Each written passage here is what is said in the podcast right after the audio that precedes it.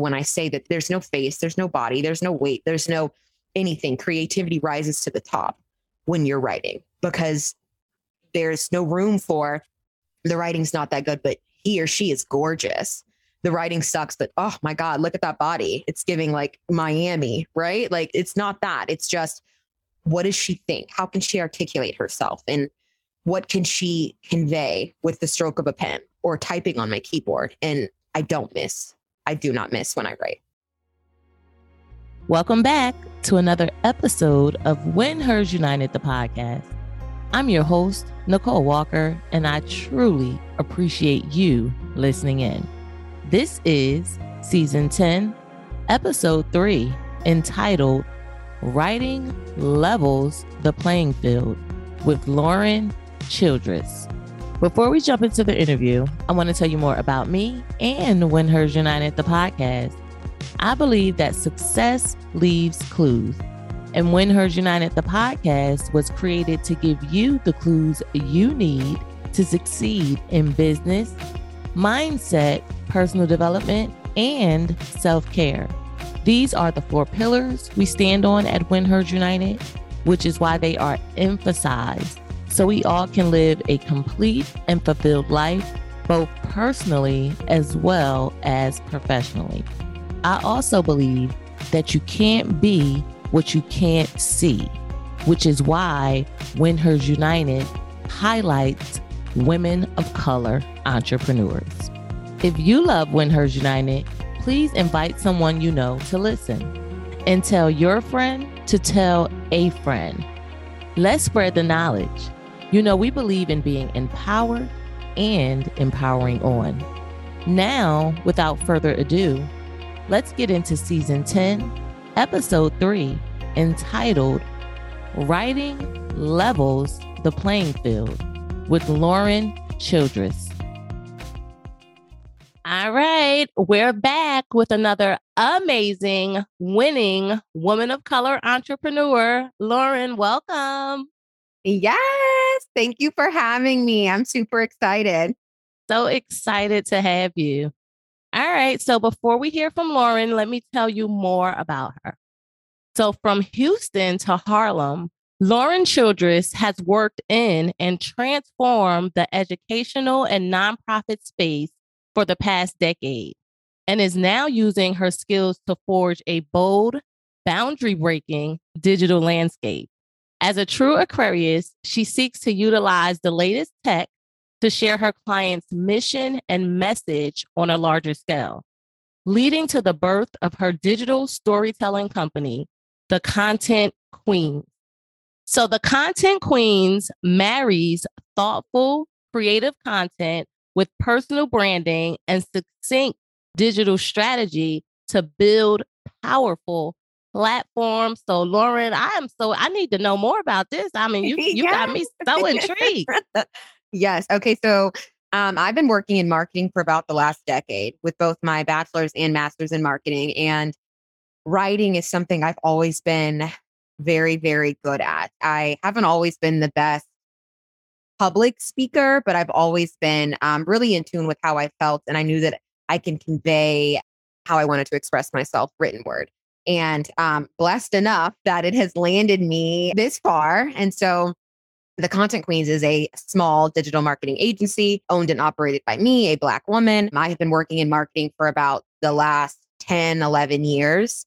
My agency is comprised of all women intentionally with a tagline of content is queen. Most people are used to hearing it say content is king, but I feel like anybody who knows anybody who knows anybody knows that the queen is at the head period. And so that was very much so intentional. And we're full of black and brown and cisgendered women identifying team that I could not be more proud of. And everyone is working from their heart and their soul. We work with clients in the nonprofit space, which is my absolute favorite space, but we're not niched yet. Um, and so we we work with B2B, B2C nonprofit education, which is my biggest and best bucket. And we help them with a full range communications needs. So writing, blogging, graphic design, social media marketing management, just a full the full gamut of online digital marketing.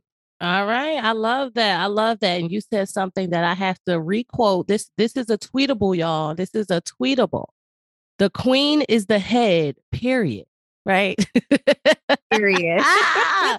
Period. I love that. I love that. I love that you hire women or women identified, non binary, right? Like, I think that it is super necessary. And I love that that's what you do. Love the name and just your passion for written word, right? So, I know when we spoke previously, you talked about how written word levels the playing field. Tell me why you feel this way.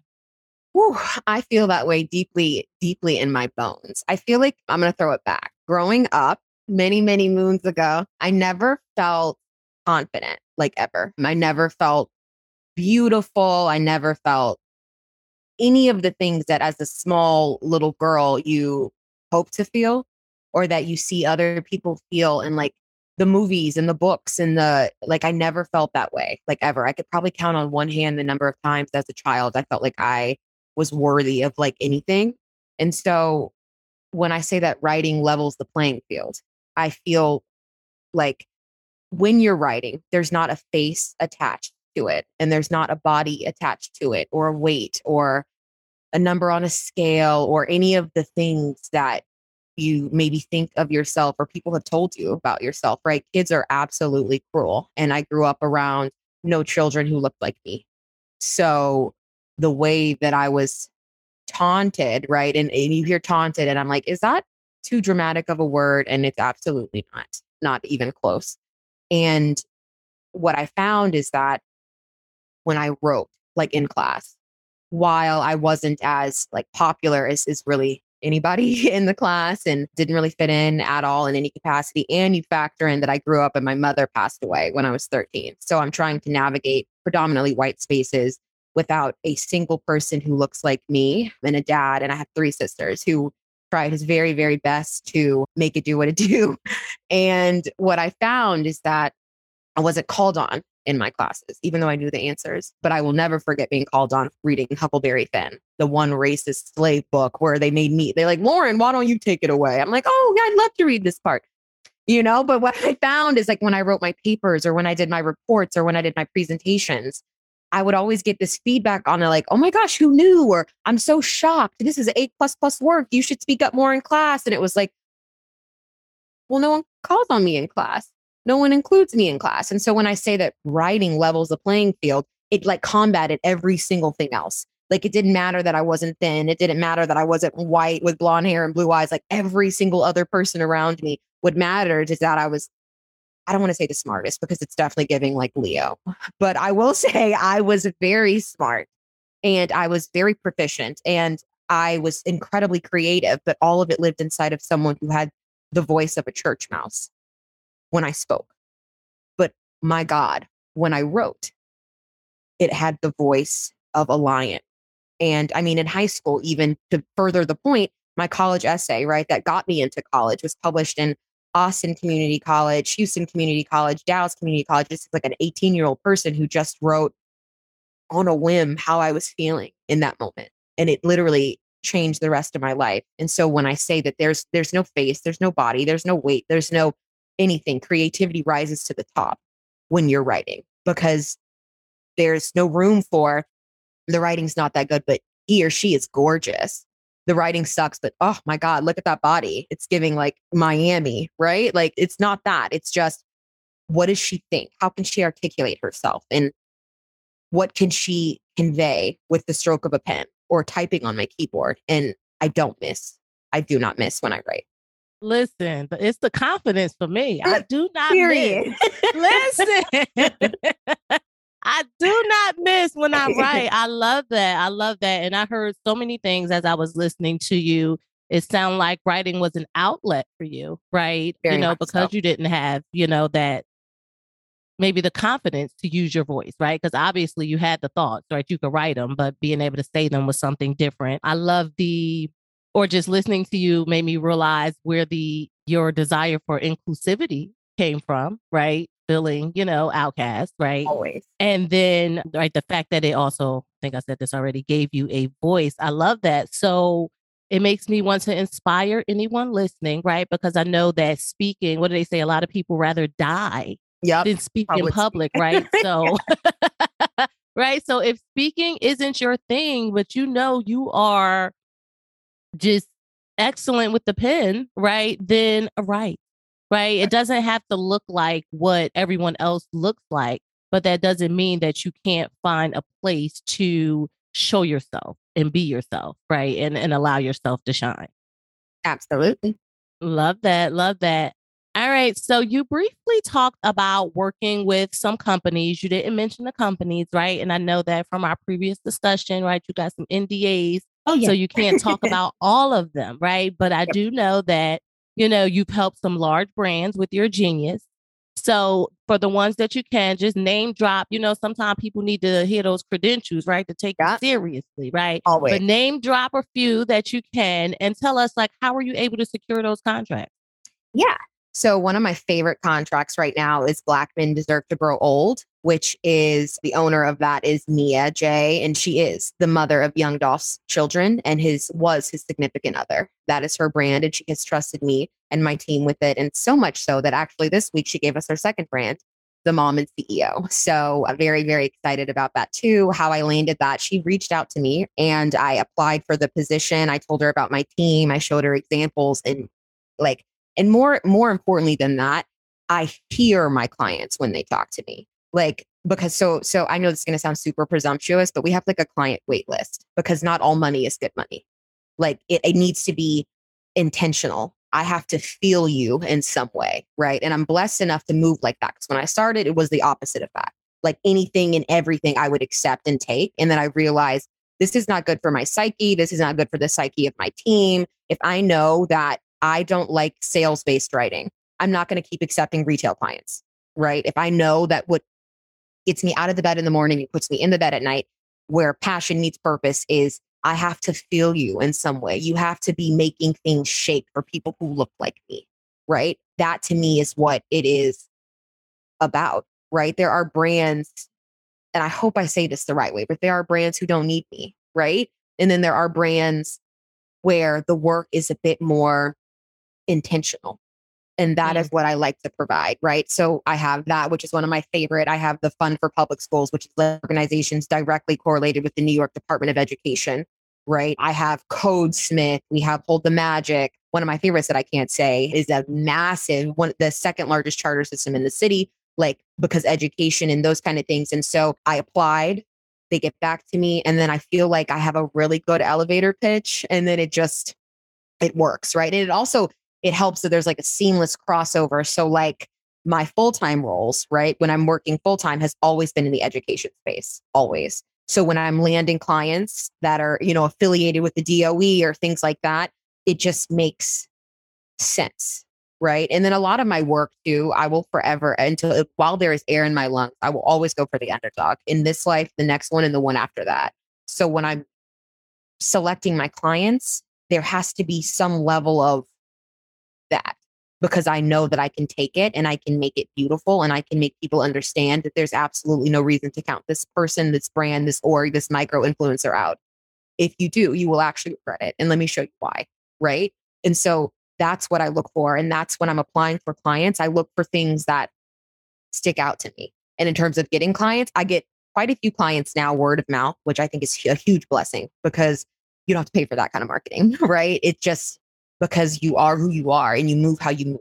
And so I have quite a few clients from word of mouth. And then I have like freelance like apps I use, like Fiverr, like Upwork, like things like that. Like I have a website and I do retargeting ads, Google ads. So people come in in that way a lot of the times. And then also recently, I've been landing a few clients off of social media from my brand page, which I think is kind of unique and cool too. But I try not to, like when I was younger, it would just be like a fishing net, like anything I could grab in. And quickly I realized that this is so regressive for me mentally. I'm going to take myself back to childhood if I keep working in this way because I'm selecting clients who are so unkind to me. And it was just so familiar. It felt like home. So I continued to accept everything I could. And it literally worked to the detriment of my mental health and my brand. Because when you work with anybody and everybody and anybody who needs marketing, a jack of all trades is a master of none. And a jack of all subject matter is a master of none. So I just don't approach marketing that way. Now I have to feel you. And if I feel you, we can continue the conversation. Mm, I love that. I love that. I hope y'all got a pen and a pad. Look, y'all should have several, at least a page and a half to two pages of how I can find a client, right? Oh, yeah. Like that was amazing. That was amazing. That's a good Oh, one too. If you on listen. Thumbtack, if you market yourself and you have like even a logo or even a photo of yourself with just a few description words on what you can do, you can there's room for everybody to eat on almost every single platform. You just have to want it. Okay, look, I'm I'm learning some stuff too. Look, I'm gonna have to go back and get my notebook out and, and listen again and again, right? And and I appreciate that. And a few things that I heard, right? The first thing that stuck out to me was stay ready, right? When young Dolph, did you say baby mom? Yep. When she reached out, right? Like, okay, she reached out, but then you had to apply. What if you weren't ready? Didn't have that information together to apply, right? So stay ready. I love your be a good listener, right? Because I mean, you know, if you have to reinterpret what this person wants to portray, right? How can you Yep. do that if you're not a good listener, right? Yep. I do agree with you. Not all money is good money, right? I like to say what they say if you cast the net too wide, you won't catch any fish Anything. right yeah yeah and, and that was excellent and and i don't think it's a, a bad thing to say it's actually a smart way to do business and you gave all of the reasons as to why it's smart right so for anyone listening that feels like oh i want all the clients no you don't You Don't. no you don't You absolutely it, it's okay right and it's okay right figure out who's going to make you feel good right because i mean this is work that you may be doing a lot of hours right so you shouldn't feel miserable in doing it right if we want to feel miserable we could stay in our corporate jobs i mean you know no Exactly. no shade no shade to the corporate a job. little Some people- shade. No, I'm just kidding. just kidding. no, it was. It was a little shade. It was. It was. but I mean, you know, like hopefully you go into entrepreneurship to not be miserable, right? But if you connect yourself with the wrong people, you will be, right? So so think about that. That's very, very, very important. And then just going back to apply, right? Like a lot of people think things just fall out the sky. No, you got to put your name in the hat. You got to put your name in the hat right? Uh, what they say, closed mouth don't get fed. Opportunity Absolutely. goes to those who seek the opportunities, right? And show up in excellence, right? And you, you know, like you, for young Dolph's baby mom to even reach out, right? Or I hate, I I don't like baby mom, his his child's mom to Yep. reach out, right? Like obviously something you did showed, like, oh, I need her to work, you know, with me, right? So you know, right, showing up exactly. You know, show up in excellence. You never know who's watching, you know, and you never know what that could mean for your future, right? Yep. All right. So you led into my next question, right? Talking about loving to help the underdog. And I know when we spoke previously, you told me you prefer to work with startups. Tell me why. So I also want to clarify by startup. By startup, I don't mean someone that's like, Lauren, I want to launch a business. I have absolutely nothing, no name, no nothing like that, but can you help me? Because you've got to visit someone else before you get to me, like branding, because I am not a branding agency. And sometimes people lump them all together, right? And that is, you shouldn't do that because branding is stop one. After you say, I'm going to launch this business, that is before you get to social. I don't accept clients that have absolutely no clue what they want to do because if you don't know what you want to do, what I produce for you, you won't be able to digest do I like this? Do I not like this? Because you don't even know where you want to go. And when I make strategic recommendations, they may not land. But startups that have like their brand, you know, and they have at least that, I do like to work with them. And it's definitely my preference because I am someone who is very, very creative. My team is so incredibly creative. Like, and to me, this is my personal opinion is creativity is not taught. I don't think you can teach someone to be a creative thinker. I think that they are a creative thinker. And I'm blessed enough that I've just been drawn to creative people, like minded people. And so when you get to work with a startup, you get a chance to be incredibly creative because the opposite of this is landing a client that's like been working with someone else or has you know solidified everything a presence they just need you to come in like machine like and keep it going and i'm good with that too because i do think the best marketing runs machine like and there's a larger opportunity to be creative when you're working with people who don't already have the wheel invented, right? Because of that phrase, don't reinvent the wheel, just it's not broken, keep going how it is. But the cool thing about startups is you get to invent the wheel. You get to be as sporadic and as creative and as you really can be. And I don't think that it gets cooler than that, right? Because you get to touch the first things that the world get to consume about this client. And like for me, so when I got my master's, I studied and minored in human factor psychology. So I could study specifically like how the eye breaks down design, font, shape, size, color. And when you get a startup, I find that I get to apply more of that knowledge there versus inheriting. Like inheriting a, I feel like nine, a nine month old baby is like a lot. So maybe like two is kind of a lot too. So maybe I feel like a good age is like three or four, something like that. I don't have kids, but I feel like three or four is like they're still impressionable versus landing a 13 year old. Right. So I feel like I, if you get the three year old, they are like when you get a three year old in terms of a brand, everything's new and you get to help them learn and grow. But when you get a 13 year old, as sparkly as a 13 year old may be, the, the systems and processes are built in place. In fact, by 13, eh, I think it's, it's much younger than that. I'm almost positive you've learned your behaviors, how you process information, and all of that is already stored in your mind. So, three or four, however, it's not.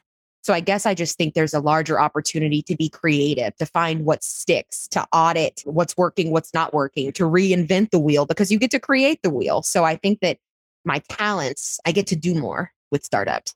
I like that. I like that. So, it sounds like they're more moldable right? Yeah. yeah. And you can do your thing, right? And it sounds yep. like you have a lot of amazing things to be able to do. And that age for children is eight.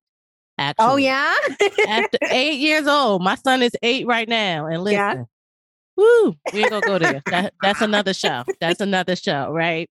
For another like time. Woo, listen, I like something that you said, and I wanna I want you to expound upon that for me mm-hmm. for a bit. So you said the best marketing is machine like. What does yep. that mean or what does that look like? Absolutely. So, marketing should not be siloed. Like, if you're sharing information in your email, it should at least live somewhere on your website, that at least lives somewhere on your social media feed, that at least lives somewhere back in your blogs. Like, machine like. A lot of people have really siloed marketing, and you can tell that there's no communication internally, right? The best marketing, all pieces are talking to each other. What I'm promoting on social, you can find on my blog what you can find on my blog, you can find in email that I've sent out. Like, because all of my pieces speak to each other, like a well oiled machine. When comms is siloed like that, I find that the ROI is is really difficult because the pieces aren't talking together. When people, first of all, the human attention span has just recently dropped. Okay. They say it's going to drop again. So you have a second to grab people and you grab them or you don't. And if you don't, the odds of them circling back are incredibly unlikely, right? So you can grab them because they can find information easily. They look at your page and it's bomb, right? It's organized, it's clean, it's sleek, it's modern. Or if that's not your vibe, it's chaotic, it's colorful, it's unique, it's whatever. But they can grab the information who, what, where, when, why quickly without having to do a deep dive, without going through a dissertation amount of text on your website or your posts on Instagram or reading as micro blogs, like none of that right? Because all of the pieces speak to each other. If you want a blog, you can visit the site. If you want an event calendar or something that's coming on, you can check your email because the best time to send out emails is Tuesday. And it went out on Tuesday, right? And if you want to know what's happening in real time, check out our social media. Like that is the seamlessness between those channels that is ideal. And that is what I would consider machine like marketing. Listen, y'all heard y'all heard it here. Y'all, y'all heard it here. That was so so good. I love that. Look, I love that, and I have work to do. So thank you. you know, it, it's okay, right? to know better is to have the opportunity to do better, right? That that's my own quote, right? I don't think it's to know better is to do better. And you got the opportunity because you could know better and still don't do nothing and not doing right? Yeah, right. That's right.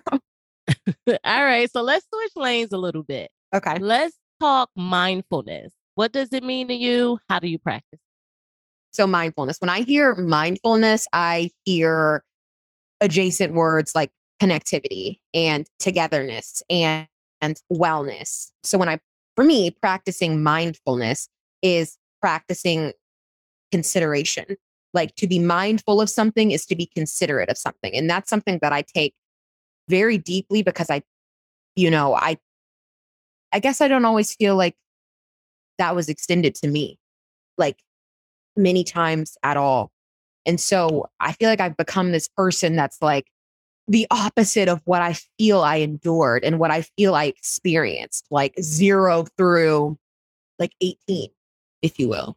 And so how I try to be mindful in my personal life and my business life. So in my business life, I try to be mindful by setting what I would consider realistic turnaround times or pushing back on clients because what you won't do is abuse or or mistreat or speak illy to my team. My team is an extension of me. It is on me to protect them. If they've done something, then I've done something. I did it. So you should take your grievance with me and I will discuss it with my team separately.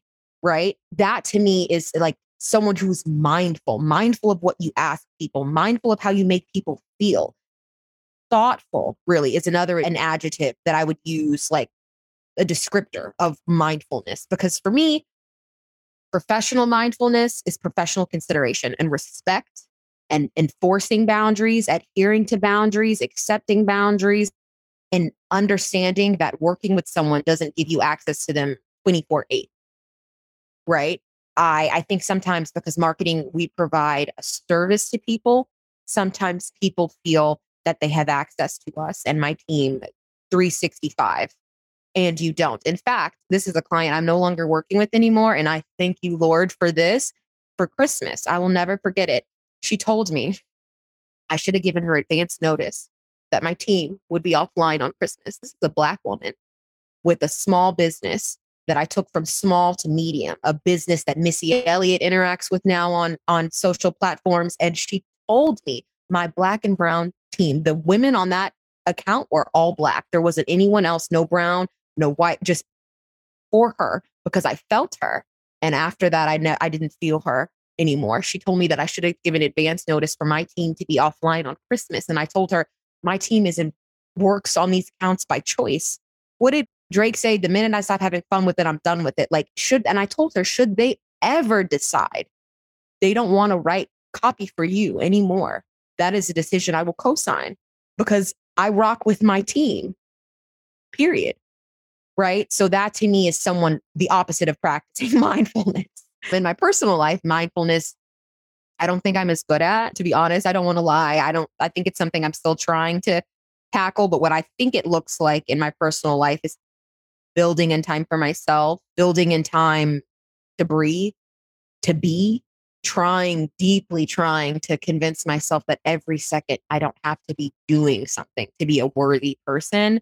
It is okay to like put on TV and not have my laptop open. It's okay to close the laptop, right? I mean, I wake up three in the morning, five in the morning, and I check my emails just because I sometimes feel like I can't breathe if I don't.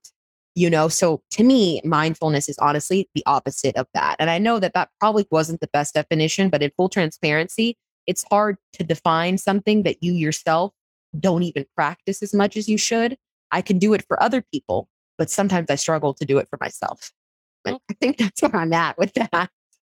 All right, that was good. And I, I appreciate your honesty, right? that's what it's about because, you know, like we're not perfect, right? We are works in progress, right? Trying to get yep. to where we need to go.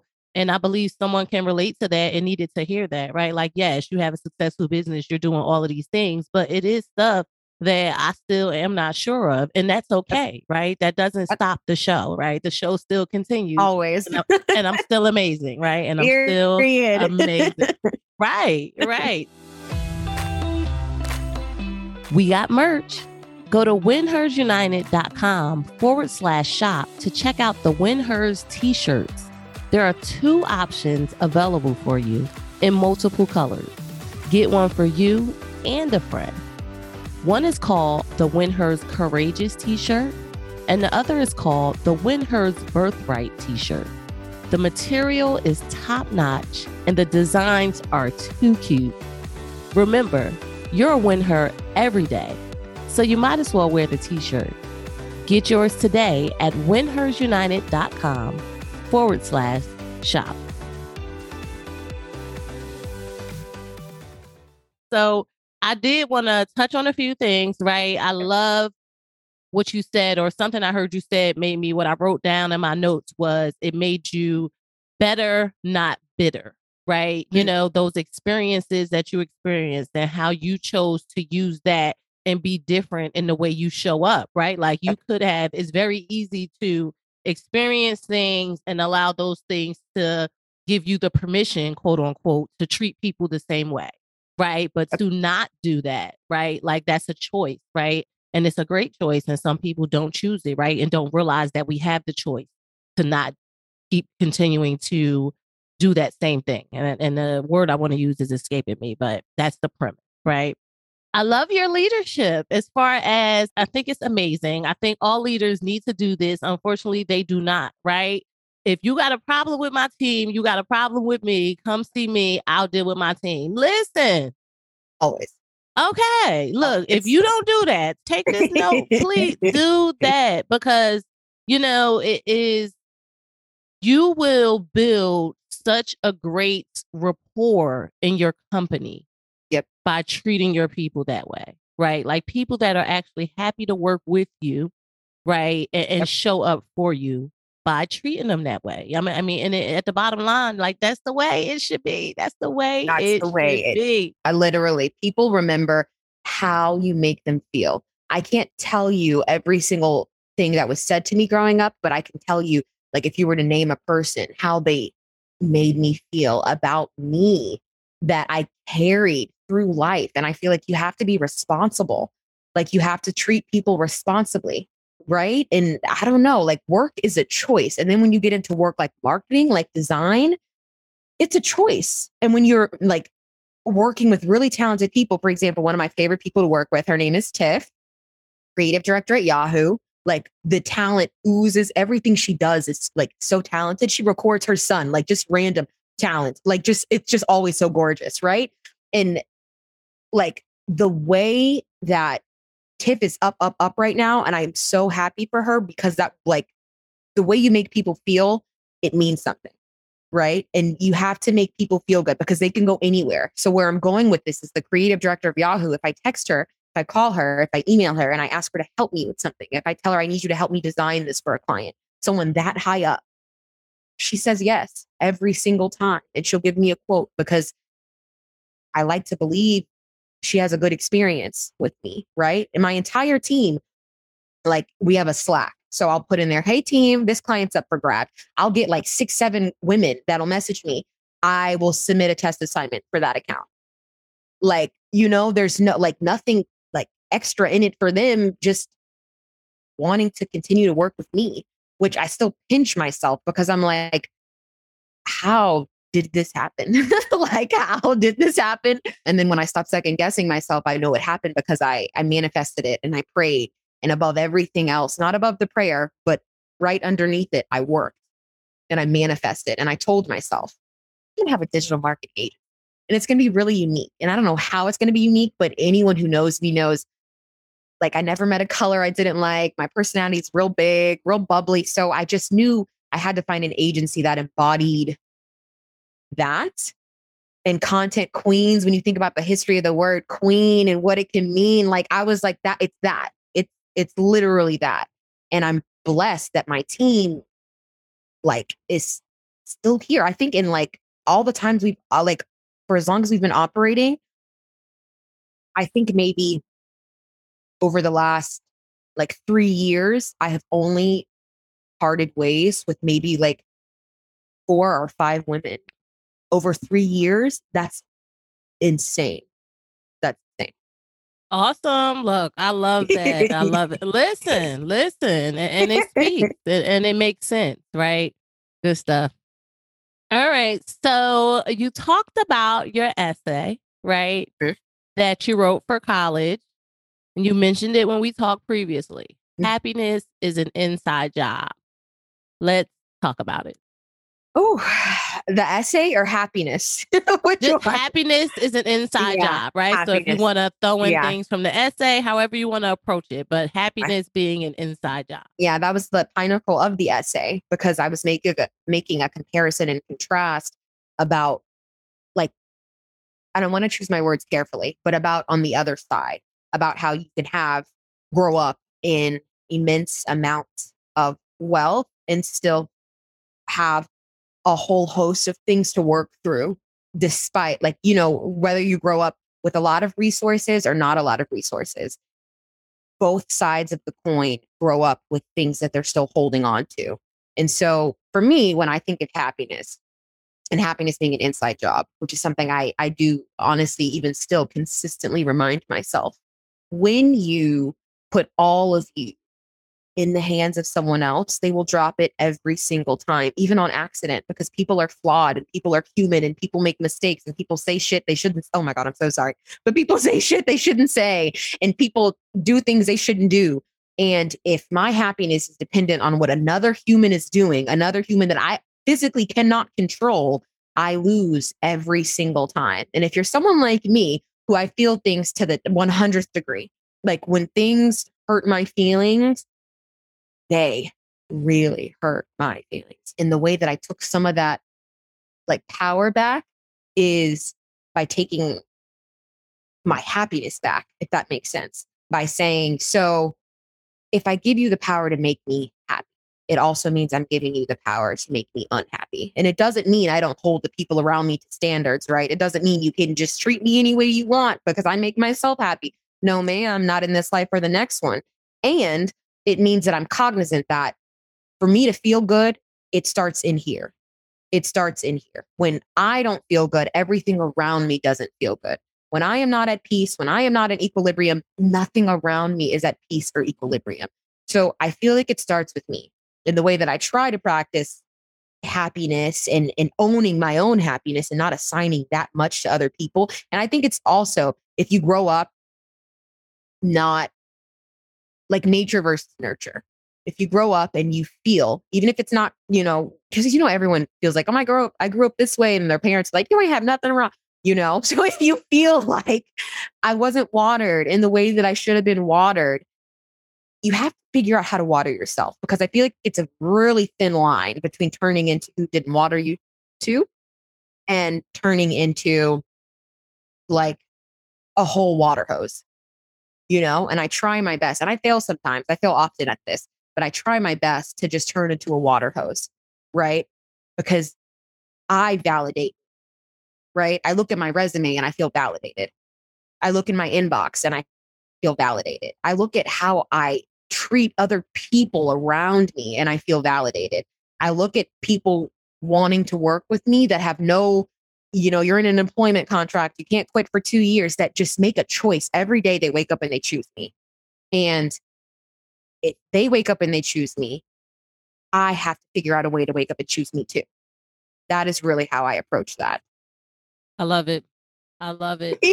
What'd you say? You said you have to figure out how to water yourself, right? Like another tweetable, right? and it is. It's so good. And I feel like I, I can personally relate, relate, right? And I can even, it made me think of some scenarios with me and my daughter, you know, where like I became a parent at 17, right? So at 17, like me and my daughter grew up together. She'll be, she'll be 23 tomorrow, Ah. actually, right?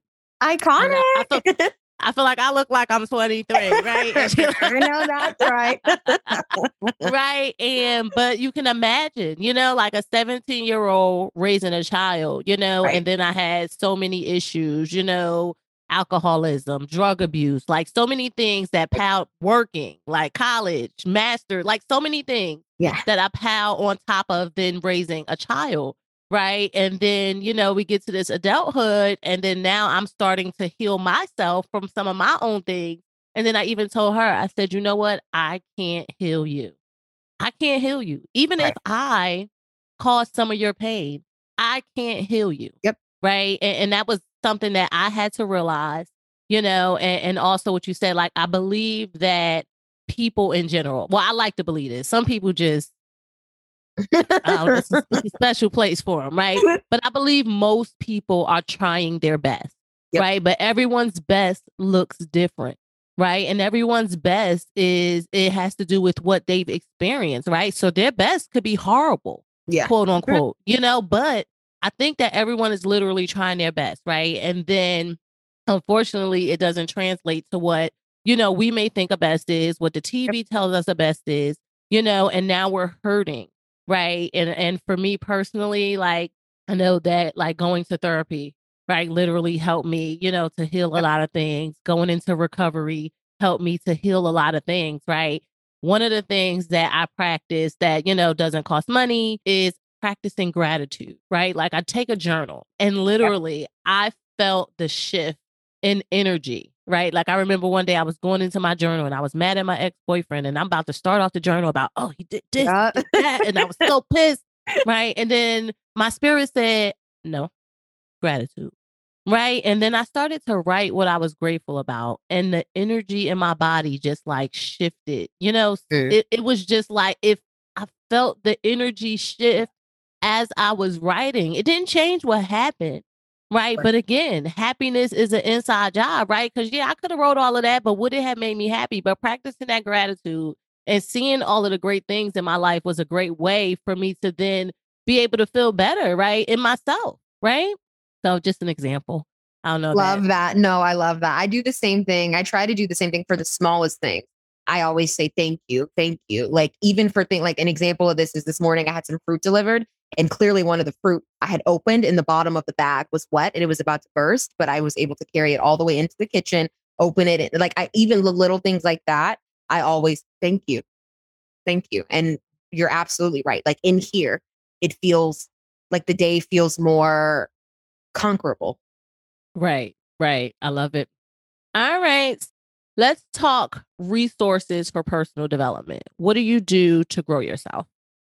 Ooh, I do quite a bit. I don't even know where to start. Okay, so first things first, I have like Google alerts for like certain phrases. So like marketing, LinkedIn marketing, Pinterest marketing, video marketing, TikTok, so that I'm abreast when things are launching. I know when things are coming out. I know that, oh, people are talking about, like, for example, people on LinkedIn were talking about Instagram's impending algorithm change uh, before it changed. And I was in those groups and I was like bidding on those keywords. So I can see those topics and then I start to learn and work backwards. An example of this is TikTok. I have not mastered TikTok and I am missing out on clients because everybody wants to be on TikTok. It's not enough anymore to be on Facebook, Instagram, Pinterest, LinkedIn.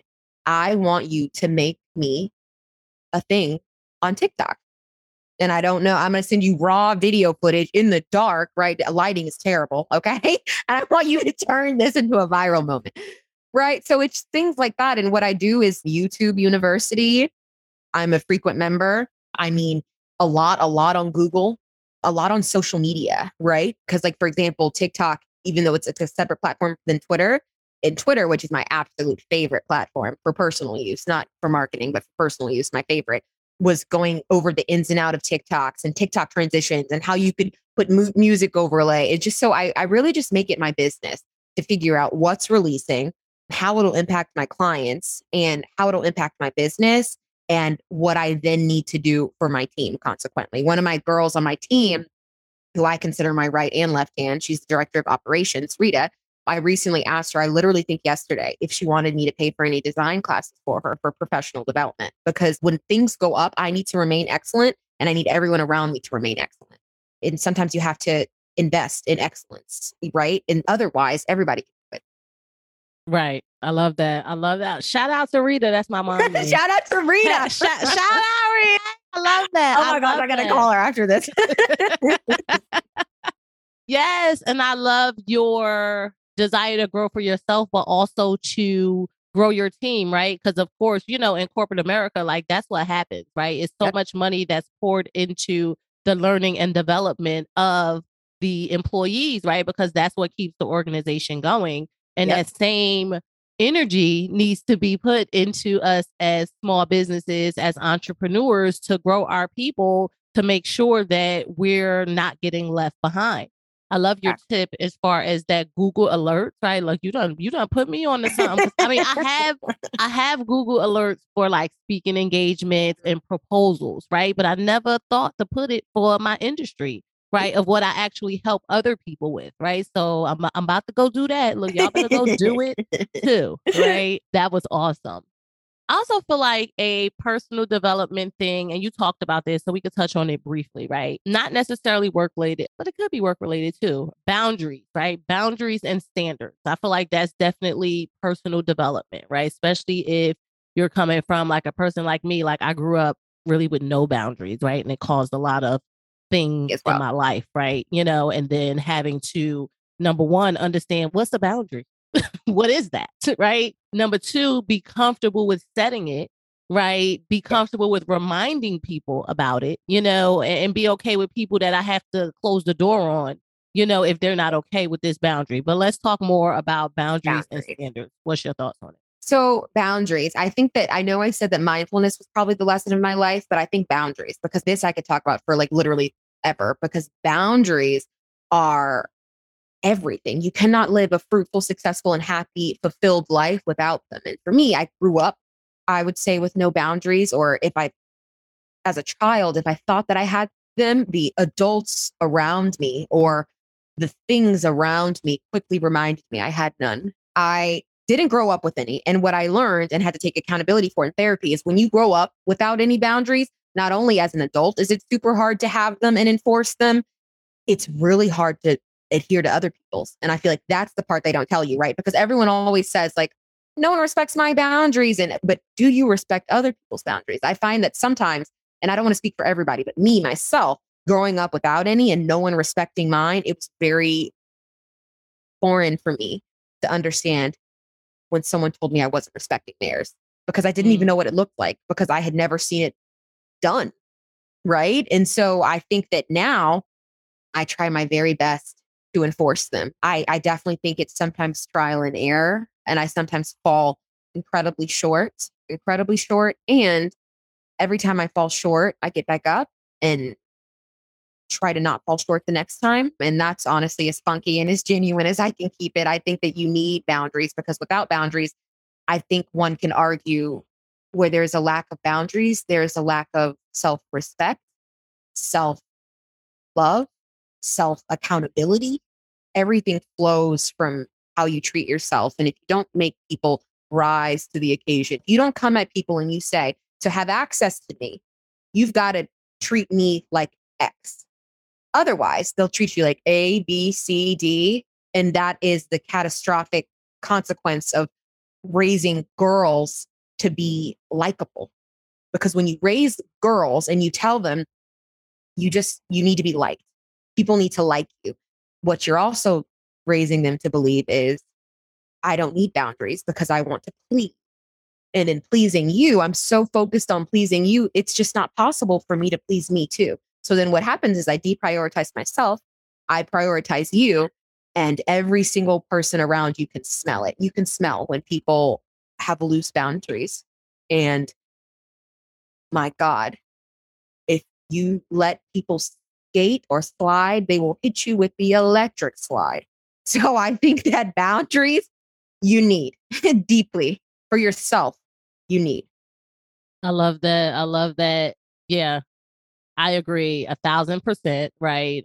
That was profound what you said as far as when you don't have boundaries, you don't know how to respect another person. Right. Very profound, very spot on. And it is true. And you know what? I find it funny, like now, because I set my boundaries, right? A lot of people, oh, you're so mean. Oh, yeah. Oh, you take everything so serious, right? And then it's like, am I mean, you know, but it's so funny because I usually hear that from the opposite sex. Like, we're not going to even go there, right? Like, oh, those, those are usually the ones that tell me I'm so mean. No, I'm yep. just particular. You know, and I think it's sad only because of the world we live in that so many people don't have boundaries that when you do, you are labeled as mean or yeah. whatever, you know, because it's like, no, I have a standard. Right. Yep. All right. So self love, right? You talked about self love. What does it mean to you? How do you practice? To me, when you love yourself, you accept yourself, flaws and all. And you more so look at flaws as opportunities and things that you can strengthen and improve. I think that self love, similarly to boundaries, right? Because they're honestly one and the same. Because when you love yourself, there is a certain standard you make people rise to and certain treatment you go for and what you don't go for.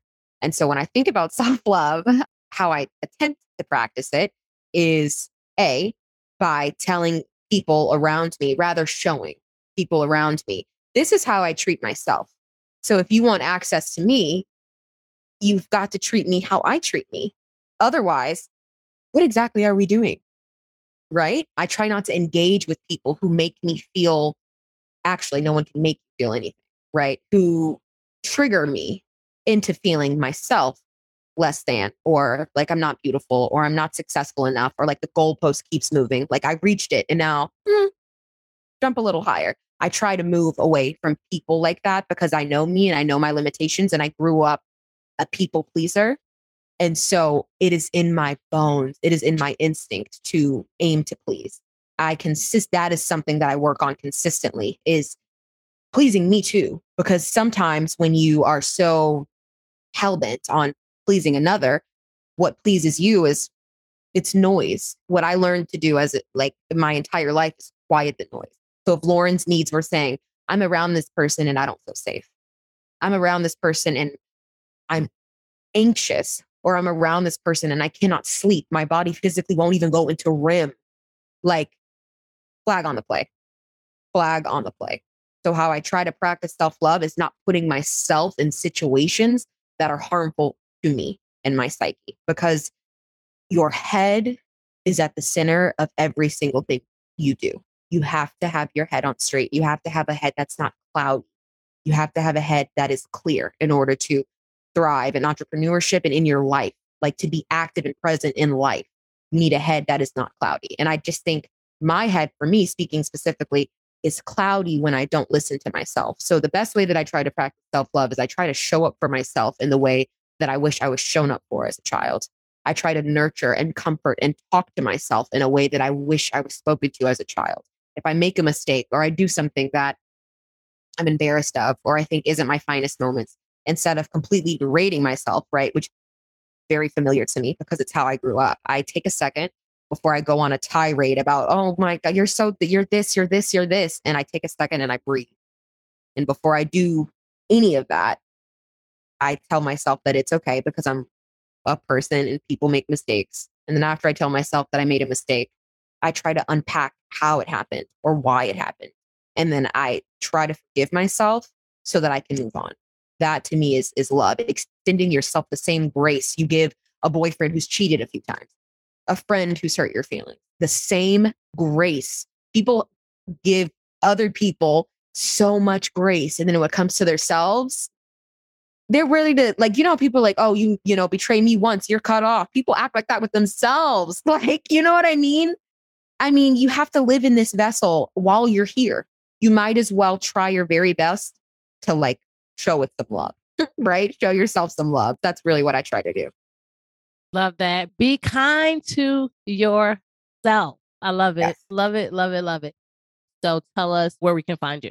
You can find me on my website, contentqueensny.com. You can find me on my social channels, Content Queens NY on Instagram and on Twitter, and The Content Queens on Facebook. My own personal handle is L Chill, and that's four L's.